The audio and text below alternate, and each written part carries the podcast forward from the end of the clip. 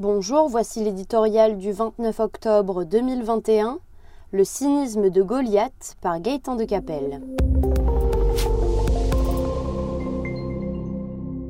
Avant d'entraîner ses abonnés dans le métavers, ce nouveau monde numérique virtuel qu'il est en train de bâtir, Facebook va devoir s'extirper de la tempête qui s'abat sur lui.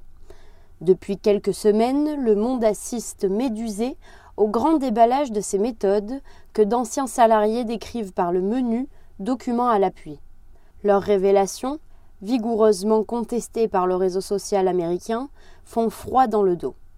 Elles dépeignent un monde d'opacité et de cynisme où l'obsession du profit supplante la protection élémentaire des internautes et où les règles, fort mouvantes, de modération des contenus laissent prospérer tous les complotismes.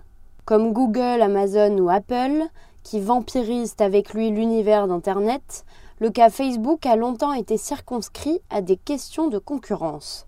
Même gigantisme que ses compères du club des GAFA, même puissance financière, même domination de son marché.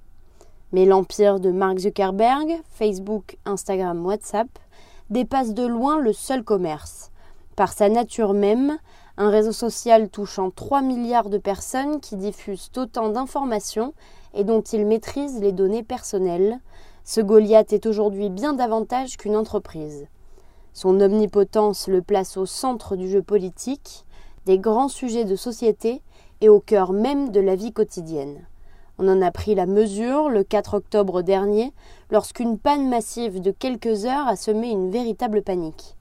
Ce statut hors norme confère à Facebook des responsabilités qu'il n'a pas toujours su ou pu honorer.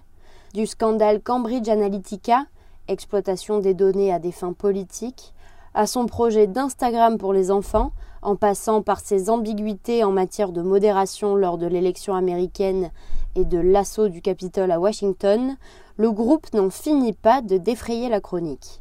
Ses promesses de rédemption et ses assauts de bonne foi ne convainquent plus. Jamais sa mise sous surveillance n'a paru aussi urgente.